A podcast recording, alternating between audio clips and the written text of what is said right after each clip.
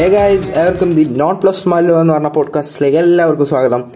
So രണ്ടു ദിവസമായി നമ്മൾ വീഡിയോ ഇട്ടിട്ട് വേറെ ഒന്നുമല്ല നമ്മുടെ പ്ലസ് വൺ ക്ലാസ് ഇവിടെ തുടങ്ങിയിരിക്കുകയാണ്.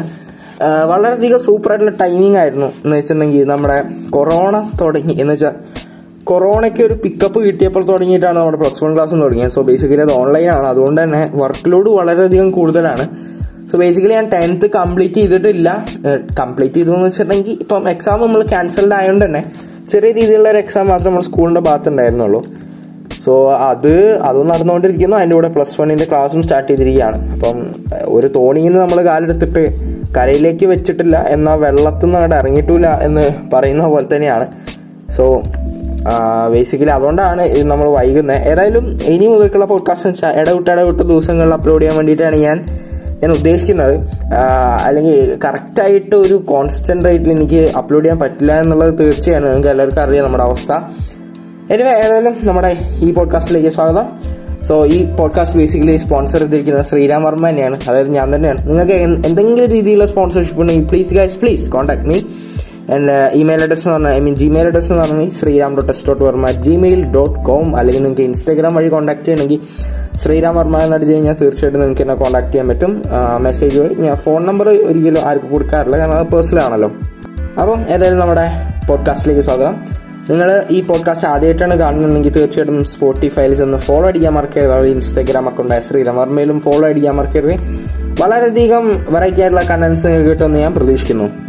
അപ്പം ഇന്നത്തെ ടോപ്പിക് എന്ന് പറഞ്ഞിട്ടുണ്ടെങ്കിൽ ഒന്നുമല്ല. നമ്മളെ എല്ലാവരും ഇഷ്ടപ്പെടുന്ന ഒരു സംഭവമാണ്.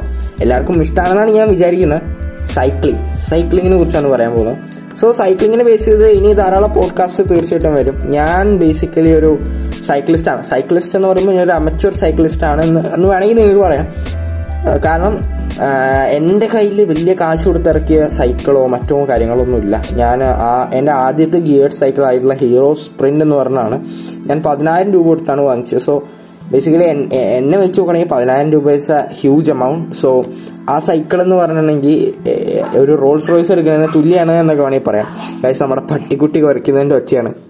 സോ സൈക്ലിംഗ് എന്ന് പറയുമ്പം ഞാൻ നിങ്ങളെ ഈ വീഡിയോ ഐ മീൻ ഈ വീഡിയോ എന്ന് പറയുമ്പോൾ വ്ളോഗിങ് ചെയ്തിട്ട് ആ ഒരു ഫ്ലുവന്റിൽ വരുന്നതാണ്. ഏതായാലും ഈ പോഡ്കാസ്റ്റിലൂടെ ഞാൻ നിങ്ങൾക്ക് പരിചയപ്പെടുത്തി തരാൻ പോകുന്നത് ഏതൊക്കെ തരം സൈക്കിളുകളുണ്ട് അതിന്റെ യൂസ് കാര്യങ്ങളെ കുറിച്ചാണ് ഞാൻ പറയാൻ പോകുന്നത്. സോ ദാറ്റ് നിങ്ങളൊരു കടയിൽ നിന്ന് ചെന്ന് സൈക്കിൾ വാങ്ങിക്കുമ്പോൾ നിങ്ങൾ ഒരിക്കലും എന്താ പറയുക ഒരിക്കലും നിങ്ങൾ കബളിക്കപ്പെടില്ല എന്ന് വെച്ചാൽ എനിക്ക് കറക്റ്റായിട്ട് വേർഡ് കിട്ടുന്നില്ല. യു വോണ്ട് ബി ഫൂൾഡ് അങ്ങനെ ഒരു ഉദ്ദേശിച്ച് പറയാം. കാരണം നിങ്ങൾ ഒരു കടയിൽ ചെന്ന് നിങ്ങൾ കാശ് അധികം കാശ് കൊടുത്തൊരു സാധനം വാങ്ങിക്കുമ്പോൾ നിങ്ങളുടെ യൂസേജിന് പറ്റിയതാണോ എന്നൊരു കാര്യം നിങ്ങൾ തീർച്ചയായിട്ടും അറിയാം അതിന് മുമ്പേ ഞാൻ പറയട്ടെ നമ്മുടെ യൂട്യൂബിൽ വളരെയധികം ഇൻട്രസ്റ്റിംഗ് ആയിട്ടുള്ള സൈക്ലിങ്ങിന്റെ കാര്യങ്ങളും ഒക്കെ പറഞ്ഞു തരുന്ന ഒരു മച്ചാന്റെ മച്ചാന്റെ വീട് തിരുവനന്തപുരത്താണ്. മൂപ്പര പേര് കെ സൈക്ലോപീഡിയ എന്നുള്ളൊരു യൂട്യൂബ് ചാനലുണ്ട്. Around seventy thousand subscribers still ഉണ്ട്. എത്ര പെട്ടെന്ന് ഹൺഡ്രഡ് കെ ആവട്ടെ എന്ന് ഞാൻ ആശംസിക്കുന്നു.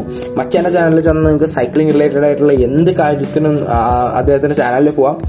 സോ സൈക്ലിങ്ങിനെ കുറിച്ച് പറയുകയാണെങ്കിൽ സാധാരണ നമ്മുടെ നാട്ടിലൊക്കെ കേൾക്കുന്ന ഒരു സാധനം സൈക്കിൾ എന്ന് പറഞ്ഞ ഇത് മാത്രമേ ഉള്ളൂ. സൈക്കിൾ പലതരം ഉണ്ട് എന്നുള്ള കാര്യം പലർക്കും അറിയില്ല. ഏതായാലും നമ്മുടെയൊക്കെ കാലത്ത് എന്ന് വെച്ചാൽ നാലഞ്ച് വർഷം മുമ്പ് സൈക്കിൾ എന്ന് പറയുമ്പോൾ അര മുക്കാൽ കാൽ ഇങ്ങനെയുള്ള പല വേരിയന്റുകൾ മാത്രമേ നമുക്ക് അറിഞ്ഞിരുന്നുള്ളൂ. സോ ഞാൻ ആദ്യതാവുമ്പം നമ്മൾ സാധാരണ അരയോ അല്ലെങ്കിൽ കാൽ സൈക്കിൾ കൊടുക്കും. സോ ദാറ്റ് അതിനകത്ത് കയറാനും ഇറങ്ങാനും വളരെയധികം എളുപ്പമാണ്. പിന്നെ കുറച്ച് കഴിഞ്ഞാൽ ഒരു പത്താം ക്ലാസ് ഒക്കെ എത്തുമ്പോൾ എല്ലാവരും പറയും നീ ഒരു ഫുൾ എന്ന് വെച്ചാൽ ഒരു ഫുള്ളുള്ള സൈക്കിൾ എടുക്കുക സോ ദാറ്റ് എന്താ മൊത്തം നിങ്ങൾക്ക് കുറച്ചും കൂടെ ഹൈറ്റ് ഒക്കെ ഉണ്ടാകുമ്പോൾ അത് അത് ഉപയോഗിക്കാനായിരിക്കും കൂടുതൽ സുഖം. എന്ന് അത് മാത്രമേ എനിക്ക് സത്യം പറഞ്ഞാൽ സൈക്ലിങ്ങിനെ കുറിച്ച് അറിഞ്ഞിരുന്നുള്ളൂ. എന്നാൽ ഞാൻ എന്റെ സൈക്ലിങ്ങിന്റെ ഇത് പറയുകയാണെങ്കിൽ ഞാൻ ഏതൊക്കെ വണ്ടി എടുത്ത അതിനെക്കുറിച്ച് വേറൊരു പോഡ്കാസ്റ്റ് തന്നെ ചെയ്യേണ്ടിയിരിക്കുന്നു. സോ ഈ സ്പ്രിന്റ് എടുത്തതിന് ശേഷമാണ് കൂടുതൽ എനിക്ക് സൈക്ലിംഗ് റിലേറ്റഡ് ഉള്ള സംഭവങ്ങൾ അറിയാൻ പറ്റിയത്. സോ ആദ്യം തന്നെ പറയുകയാണെങ്കിൽ സൈ സൈക്കിളിനെ കുറിച്ച് പറയുകയാണെങ്കിൽ പലതരം വേരിയന്റ് ഉണ്ടെന്ന് പറഞ്ഞല്ലോ. ഈ അര മുക്കാൽ കാലൊക്കെ പണ്ടായിരുന്നു. എന്നാൽ ഇപ്പം പലതരം വേരിയൻസ് ഉണ്ട്. എം ടി ബി ഉണ്ട്. M T ബിന്റെ full form mountain terrain bike എന്നാണ് പിന്നെ വരുന്ന റോഡ് ബൈക്കാണ് അത് യൂഷ്വലി അതിനെ കുറിച്ച് ഞാൻ പറയാം. പിന്നെ റോഡ് ബൈക്ക് വരുന്നുണ്ട്. പിന്നെ ഫാറ്റ് ബൈക്ക് എന്ന് പറഞ്ഞിട്ട് ഒരു വേരിയന്റും വരുന്നുണ്ട്.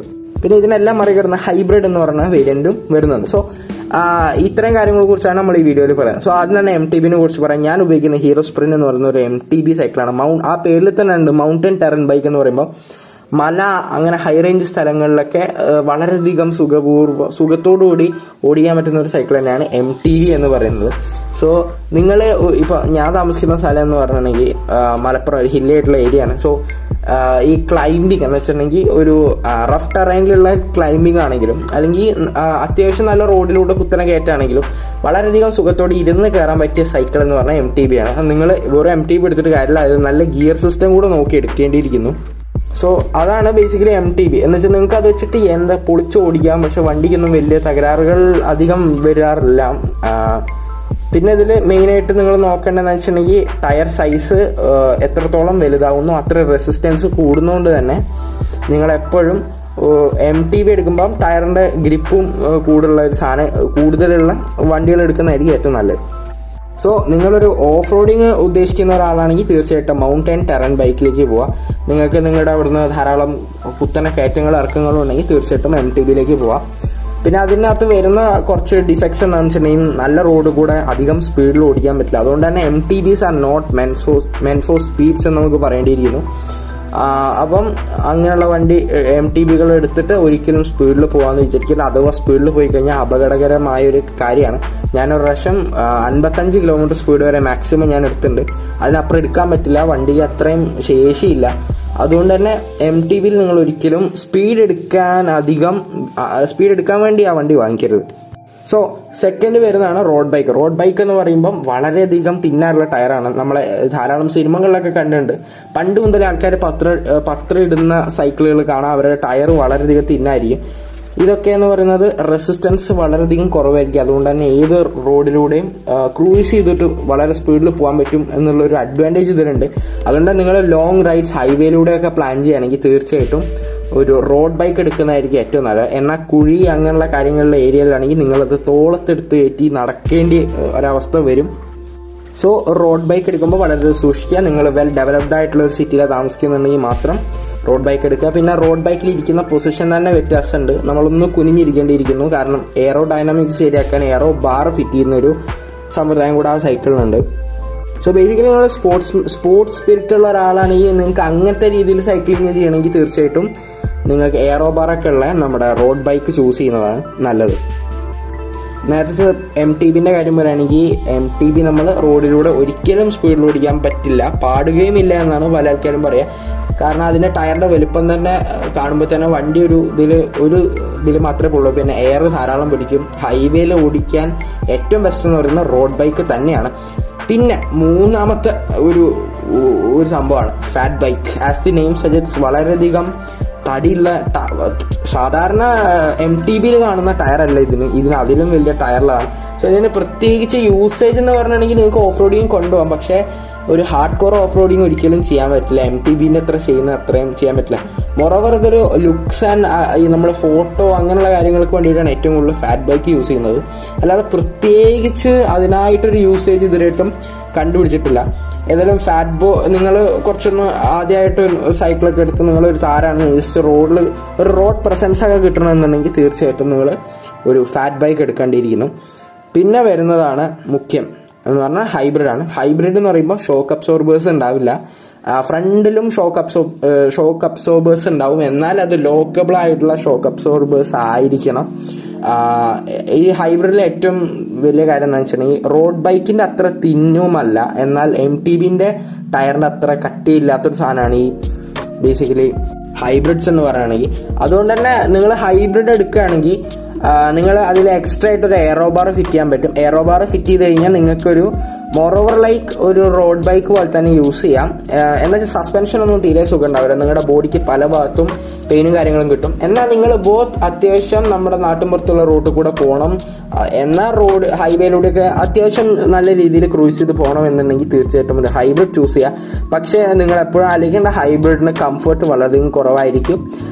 ഏതായാലും റോഡ് ബൈക്കിന് അത്ര കുറവില്ല. എന്ന് വെച്ചിട്ടുണ്ടെങ്കിൽ റോഡ് ബൈക്കിനെ എം ടി ബിനെ നടുവിൽ നിൽക്കുന്ന ഒരു സാധനമാണ് നമ്മുടെ ഹൈബ്രിഡ് പക്ഷെ എന്നുള്ള ഏറ്റവും വലിയ ഒരു ദോഷം എന്ന് വെച്ചിട്ടുണ്ടെങ്കിൽ ഹൈബ്രിഡിന് ഒടുക്കത്തെ വിലയായിരിക്കും.